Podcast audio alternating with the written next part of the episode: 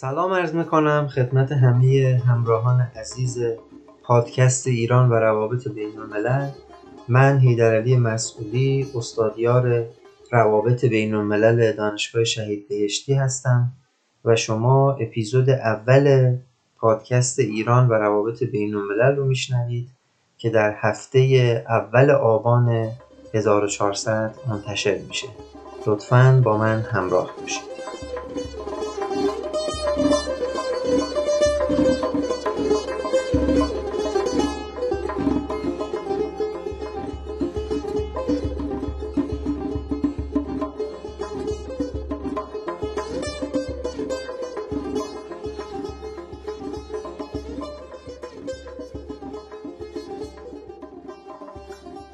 بهتون قول داده بودم که درباره کتابها و مقالات جدید در حوزه روابط بین الملل باهاتون صحبت کنم.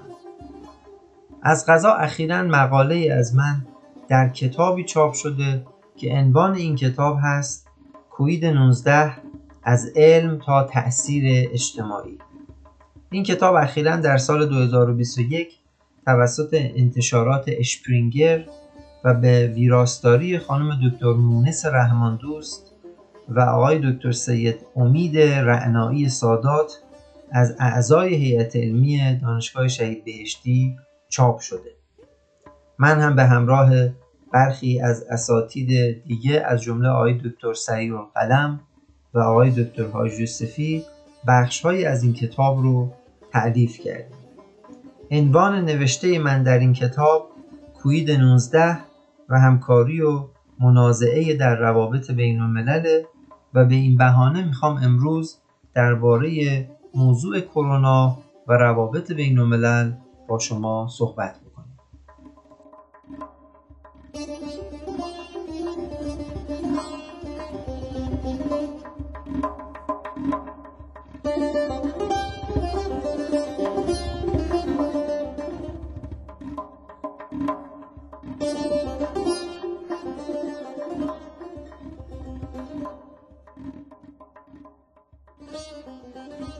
خب کرونا چند سالی هست که همه جوامع رو به نوعی درگیر خودش کرده.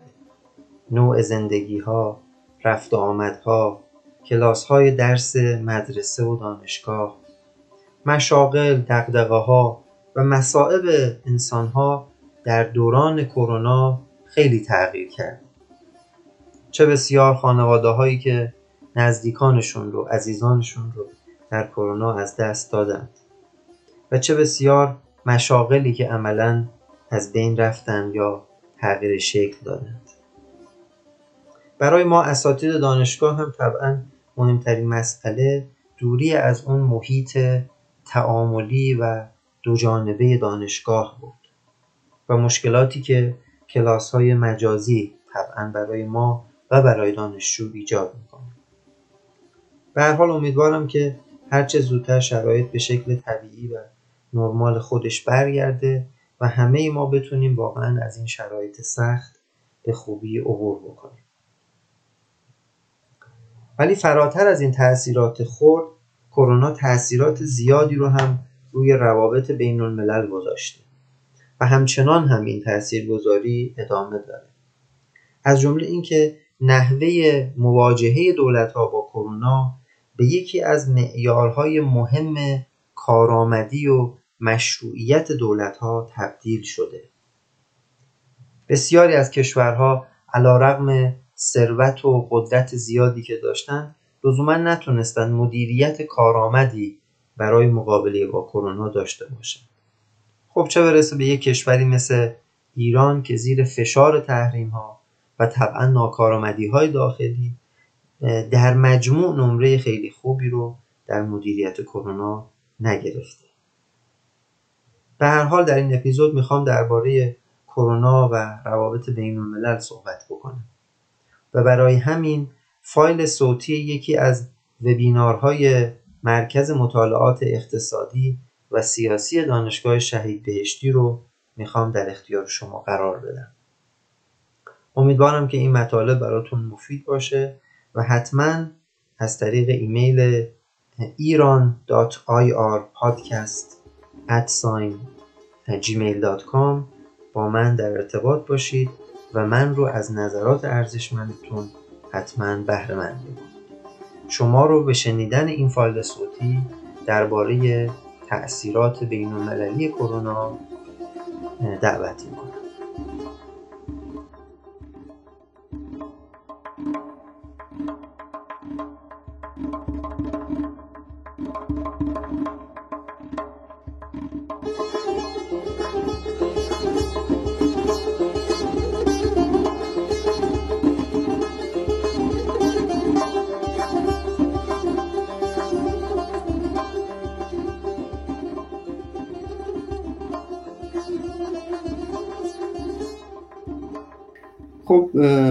موضوع ما موضوع کرونا و روابط بین الملل هست و به زعم خیلی از محققین و تحلیلگران روابط بین الملل این بحران رو میشه در کنار بحران 11 سپتامبر و بحران اقتصادی در واقع 2008 2009 به عنوان بزرگترین بحرانهای قرن 21 تلقی کرد. حتی به زعم خیلی ها این بزرگترین بحران قرن 21 هست.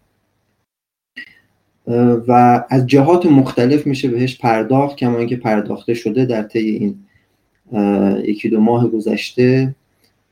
و در قالب حالا همین کرونا وبینار بهشتی جلسات دیگری بوده ابعاد اقتصادی ابعاد سیاسی ما در این نشست به اون ابعاد بین المللی این مسئله خواهیم پرداخت. گفته میشه که یکی از بهانه های نگارش کتاب جنگ های پلوبونزی که مربوط به دوران یونان باستان هست توسط توسیدید نگارش شده وقوع یک بیماری در واقع یک بحران ناشی از یک بیماری همهگیر بوده در دوران یونان باستان که بعد اون درگیری ها و جنگ های بین اسپارت ها و یونانی ها رو ایجاد کرده.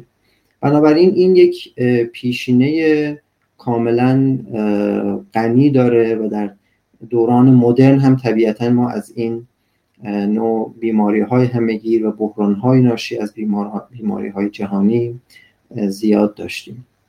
و بنابراین اساتید روابط بین الملل و محققین روابط بین الملل بایستی نسبت به چگونگی این وقوع این بحران و طبعات و پیامدهای اون در ایران و در نقاط مختلف جهان بتوانند تحلیل بکنند. یک نظرسنجی انجام شده توسط مؤسسه تریپس که یه مؤسسه مطالعاتی امریکایی هست و روی دیدگاه ها و رهیافت های اساتید محققین روابط بین الملل کار می‌کنه. در این تحقیقی که منتشر شده از حدود هزار نفر از اساتید روابط بین الملل امریکا سوال شده که در ابعاد مختلفی سوال شده از جمله در رابطه با کرونا. یکی از سوالاتی که ازشون شده که مربوط به آوریل, آوریل امسال تا می امسال هست. سوال شده که آیا بحران کرونا می‌تونه منجر به تغییر بنیادین توزیع قدرت در عرصه بین المللی بشه یا نه؟ از این هزار نفر در واقع حدود 31 درصد از اون پاسخ, دهنده، پاسخ دهندگان گفتن که بله این می‌تونه منجر به تغییر بنیادین در توزیع قدرت بین المللی بشه حدود 54 درصد رد کردن یعنی پاسخ ندادن به این پرسش. ما اگر همون یک سوم پاسخ دهندگان رو یعنی 31 درصد رو هم در نظر بگیریم بنابراین ضروری هست و اهمیت داره که بهش بپردازیم به خصوص با توجه به اینکه به هر حال ایران یکی از بازیگران هم مؤثر هم تأثیر پذیر از محیط بین المللی هست و اون تحولات و دینامیزمی که در عرصه بین المللی به وقوع میپیونده لاجرم بر دیدگاه های سیاست خارجی ایران و رهیافت های سیاست خارجی ایران مؤثر خواهد بود. اینکه شکل بندی سیاست بین الملل در جهان پسا کرونا چه خواهد بود به نظر می‌رسه که دارای اهمیت هست. بنابراین سوال اصلی ما در اینجا سوال اصلی من در اینجا این هست که بحران کرونا حالا یا کوید 19 ما خلاصه میگیم بحران کرونا چه تأثیری و چه پیامدهایی بر روابط بین الملل به جای خواهد گذاشت؟ این سوال اصلی ماست. پاسخ و اون تز اولیه من این هست که این بحران کرونا می‌تونه در کوتاه مدت منجر به افزایش روندهای ملیگرایی و روندهای واگرایی در عرصه بین المللی بشه.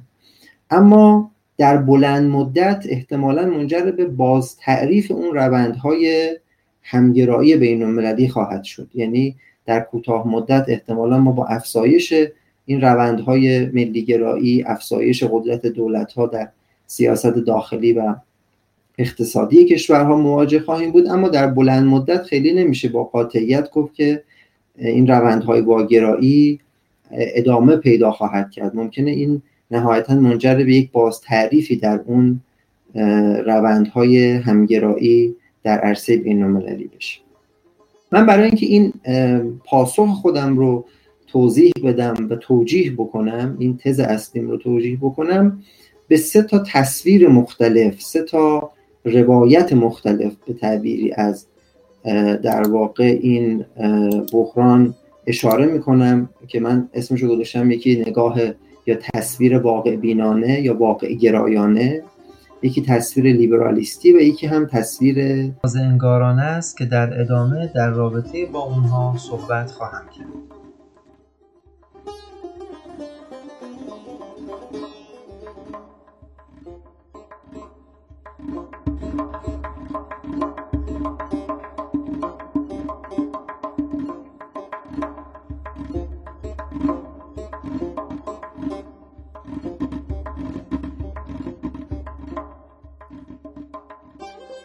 دیدگاه اول یعنی دیدگاه واقع گرایانه ابتداعا معتقد به این هست که همجور که بیان شد ما در کوتاه مدت با رشد روندهای ملی گرایانه و افزایش نقش دولتها در عرصه بین المللی مواجه هستیم. البته این به این معنا نیست که این روندهای ملی گرایانه با بحران کرونا ایجاد شده نه با وقوع تحولاتی که در قرن 21 شاهد اون بودیم از جمله بحران های اقتصادی و به هر حال ناامنی ها و منازعاتی که در عرصه بین المللی اتفاق افتاد این روندها پیشا پیش و قبل از بحران کرونا وجود داشت. و به نظر می‌رسه که بحران کرونا این روندها رو تشدید خواهد کرد این روندها رو تسریع خواهد کرد. یک نکته ای که وجود داره در افزایش گرایش های ملی گرایانه و افزایش نقش دولت ها این هست که انسان ها در شرایط استراری هیچ معمنی و هیچ تکیهگاهی جز دولت ها نخواهند داشت. این دولت ها خواهند بود که در واقع اون مقررات و اقدامات مواجهه با اون شرایط استراری رو برای انسان ها ایجاد می‌کنن و انسان ها مجبور هستن که به اون قوانین تن در بدن. به این معنا که در واقع دولت ها در این شرایط استراری دارای یک سری اختیارات فوقلاده خواهند شد و از اون اختیارات فوقلاده برای مقابله با اون بحران استفاده خواهند کرد که ممکنه اون اختیارات و اون به اصطلاح حوزه های صلاحیت جدیدی که پیدا می‌کنن بعد از رفع اون بحران هم همچنان از آن خودشون داشته باشن. یعنی از اون اختیارات در واقع گذر نکنن اون اختیارات رو واگذار نکنن. این پس یک نکته هست. یک نکته دیگه در این رابطه این هست که ما با رشد روند حمایتگرایی مواجه خواهیم شد یا protectionism که این هم از قبل وجود داشته حمایتگرایی یا protectionism هم از قبل وجود داشته ولی احتمالا در ادامه روند تحولات جهانی بیشتر خواهد شد.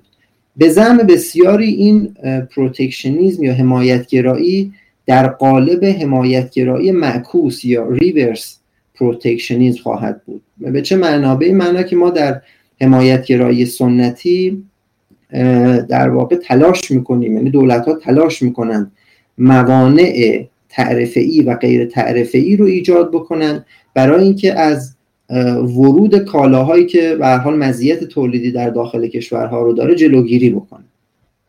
اما در حمایتگرای معکوس دولت ها اقداماتی رو انجام میدن قوانینی رو وضع می‌کنند که از صادرات کالاهای ضروری و کالاهای استراتژیک به خارج از کشور جلوگیری بکنند. ما در اون هفته ها و ماه های اولیه وقوع این بحران شاهد این بودیم که به حال از داخل امریکا کالاهای استراتژیک مثل ماسک مثل دستگاه های تنفس مصنوعی و غیره به چین صادر شد در این حال که به حال در ادامه اون روند خود امریکا به اونها نیاز داشت. پس ما با رشد این روند حمایتگرای معکوس مواجه خواهیم بود. کشورها خودشون رو در نوعی انزواگرایی اقتصادی خودخواسته فرو خواهند برد. به دلیل اینکه اون زنجیره های عرضه جهانی یا سپلای چنج های جهانی آسیب پذیری خودشون رو و شکنندگی خودشون رو نشون دادن. یعنی کالاهایی که نهاده های تولیدیش و اجزایش از کشورهای مختلف فراهم میشه و در واقع مثلا به یک کالای نهایی تولید میشه. خب در شرایط استراری در شرایط قرنطینه در نبود ارتباطات جهانی و تجارت جهانی کشورها بسیاری از کالاهای نهایی مورد نیاز خودشون رو نمی‌تونن در اختیار بگیرن. به همین دلیل هم هست که بسیاری از کشورها به سمت نوعی تضمین و تأمین اون کالاها یا زنجیره های عرضه داخلی حرکت کردن. مسئله بعدی که در رابطه با رشد در واقع قدرت دولت ها و افزایش قدرت دولت ها میشه بهش اشاره کرد این هست که دولت ها نقش برجسته تری در اقتصاد داخلی خودشون بازی خواهند کرد. به دلیل اینکه به حال بسیاری از شرکت های کوچک و متوسط از طبعات ناشی از این بحران متضرر شدن کما که خیلیشون برشکسته شدن در کشورهای مختلف. و دولت ها تلاش می‌کنن که با اعطای وام با اعطای کمک ها به این شرکت ها بتونن اونها رو سرپا نگه دارند ضمن اینکه بتوانن اون عرضه و تولید کالاهای ضروری و استراتژیک رو تضمین بکنن در مواقعی که ممکنه این بحران اتفاق بیفته.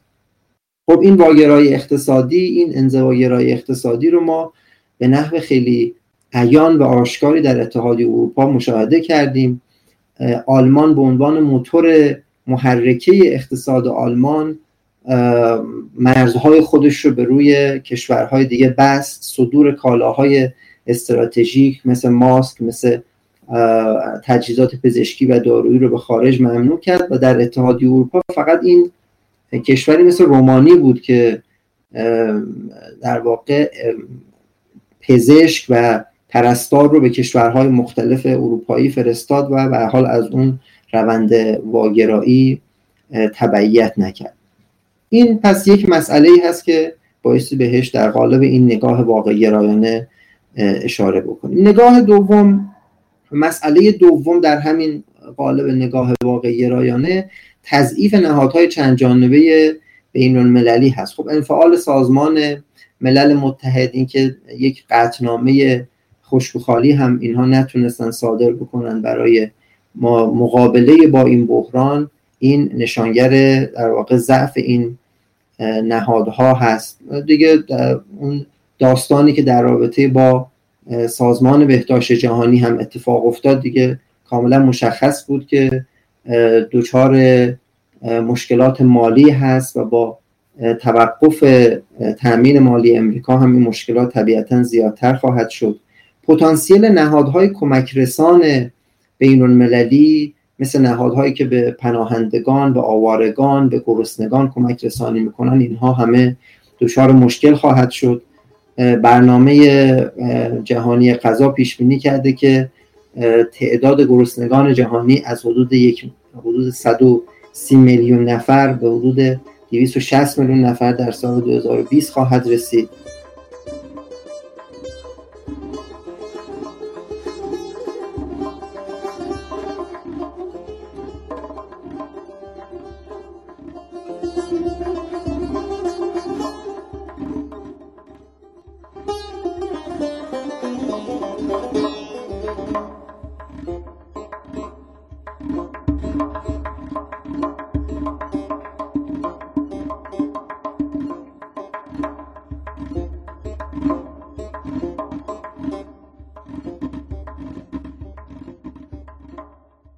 و یک مسئله نهایی در این بحث نگاه واقع گرایانه رشد تفکرات راستگرایانه افراطی بیگانه حراس هست.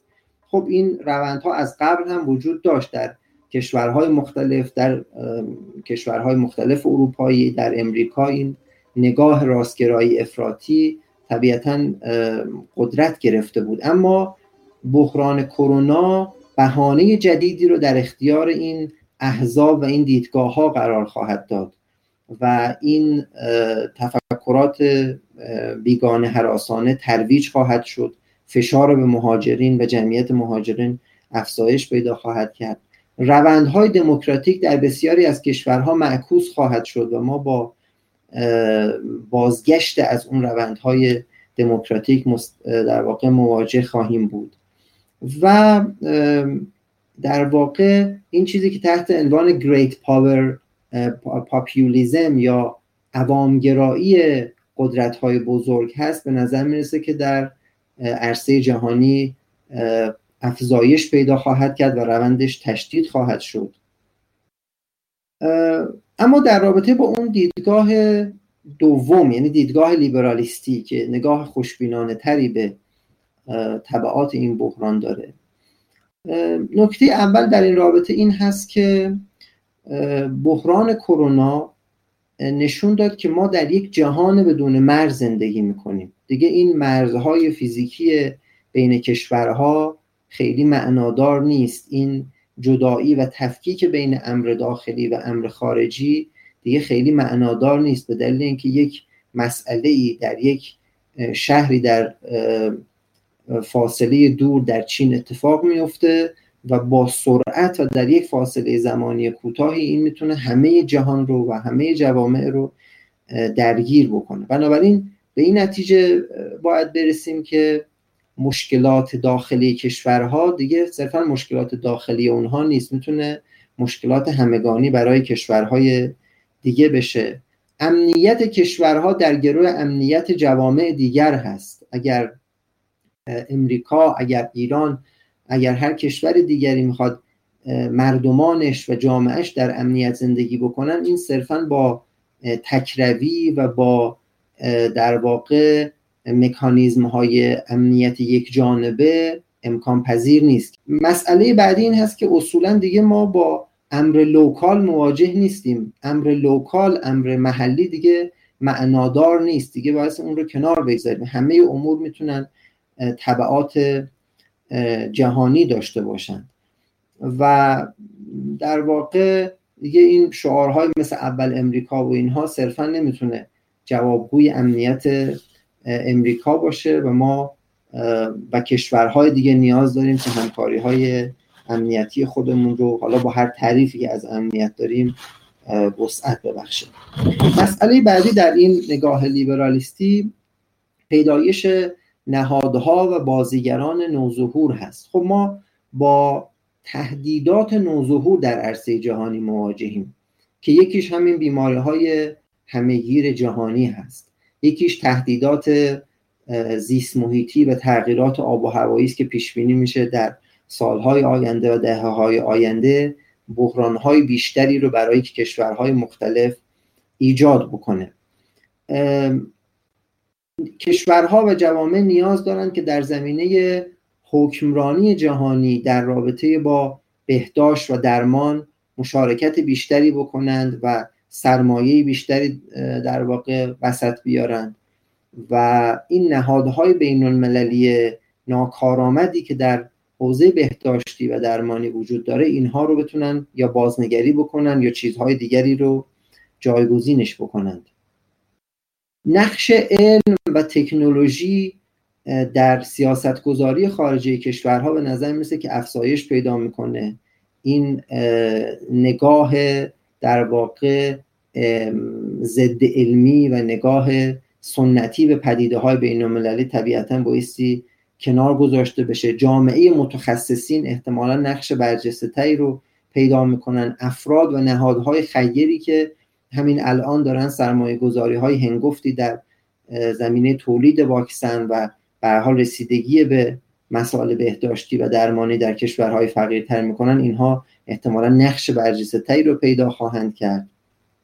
و به نظر می‌رسه که همکاری های بلند مدت از جنس اون همکاری هایی که در واقع از دل جنگ جهانی دوم و بحران های خسمانه بین کشورها به وجود اومد از این دست تحولات در واقع در این جهان پسا کرونا به وقوع بپیونده و این امیدواری وجود داره که این تحولات اتفاق بیفته.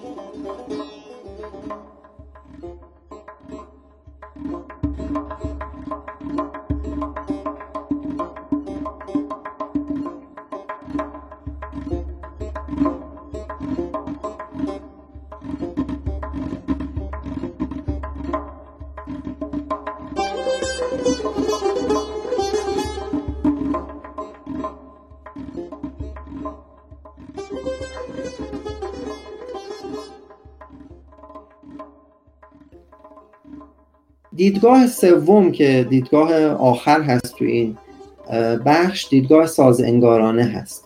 در این دیدگاه ساز انگارانه من به ظهور هویت های جدید و مفاهیم جدید قواعد جدید و روایت های جدید اشاره خواهم کرد. ما در جهان پسا کرونا احتمالا ظهور هویت های فراملی جدیدی رو شاهد خواهیم بود. که مثل مثلا اون هویت های محیط زیستی یا هویت های سبز که در طی این 40 50 سال گذشته اتفاق افتاده و برجسته شده این هویت های جدیدی که مبتنی بر مقابله با تهدیدات ناشی از بیماری های واگیردار جهانی هست این ممکنه اهمیت پیدا بکنه. اینکه انسان ها یک احساس مشترک یک درماندگی مشترکی نسبت به یک تهدید بیرونی پیدا بکنن. این به نظر می‌رسه که می‌تونه به این تحول هویتی کمک بکنه.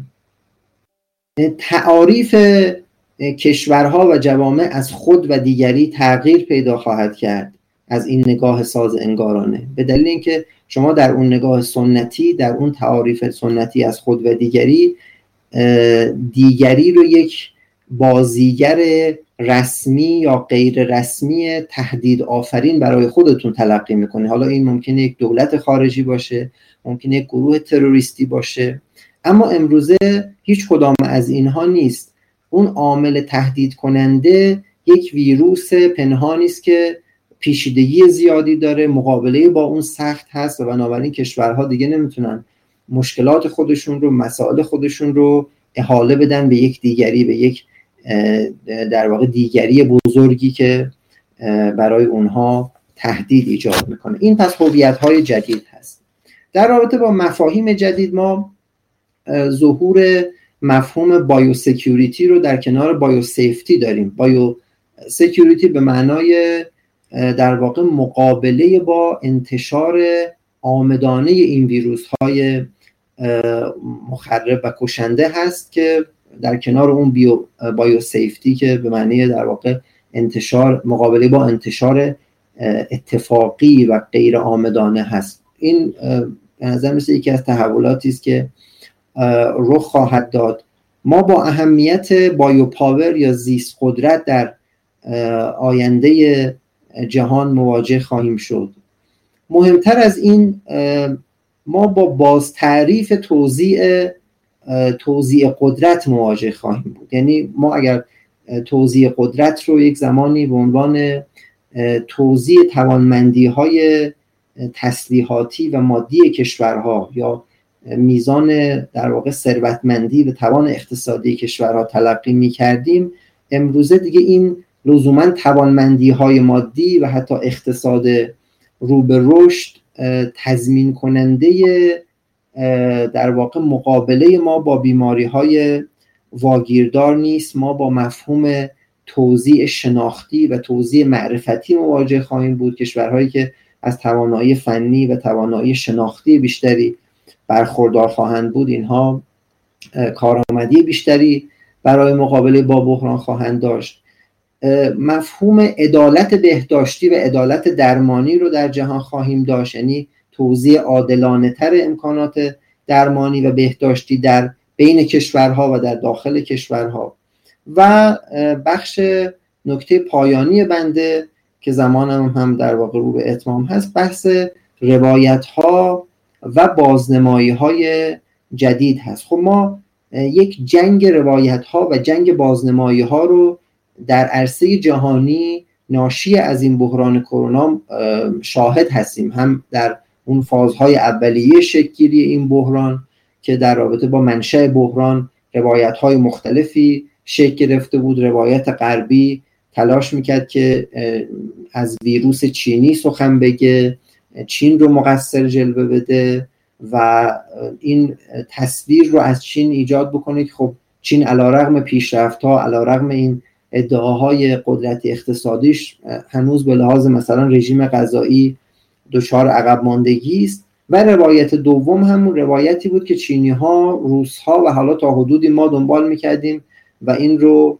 این گونه بازنمایی می‌کردیم که این یک سلاح بیولوژیکی هست که در واقع مثلا ارتش امریکا ایجاد کرده. الان به نظر مثل دارای یک توازن روایی هستیم. یعنی معلوم شده که هیچ کدام از این دولت ها احتمالا منفعت عینی برای ایجاد و ساخت این ویروس ندارن و این ویروس انسان ساخته نیست.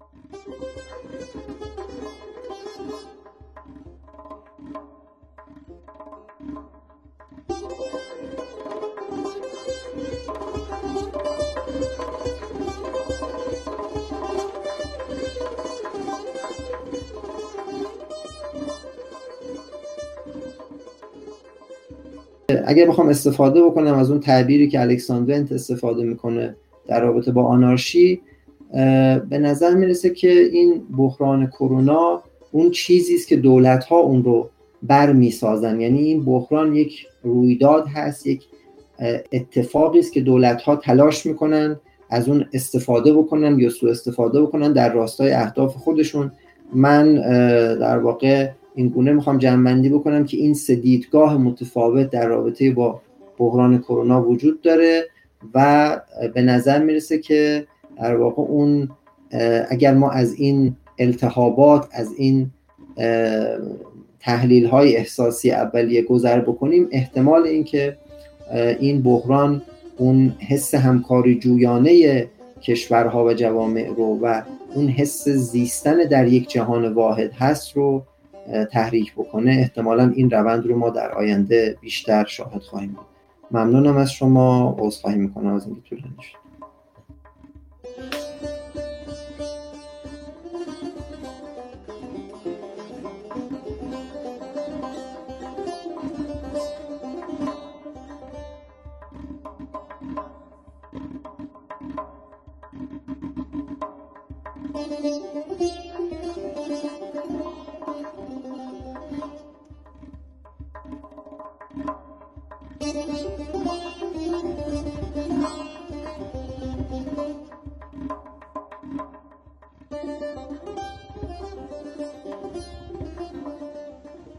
خب خیلی ممنون که به این فایل صوتی گوش دادید و امیدوارم که مباحث مفیدی بوده باشه.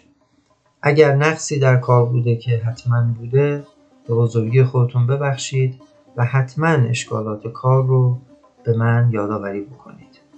ممنونم از اینکه پادکست ایران و روابط بین الملل رو دنبال می‌کنید و بسیار خوشحال میشم اگر که اون رو به همه علاقمندان و دوستداران ایران و روابط بین الملل معرفی بکنید. مراقب خودتون باشید. خدا نگهدار.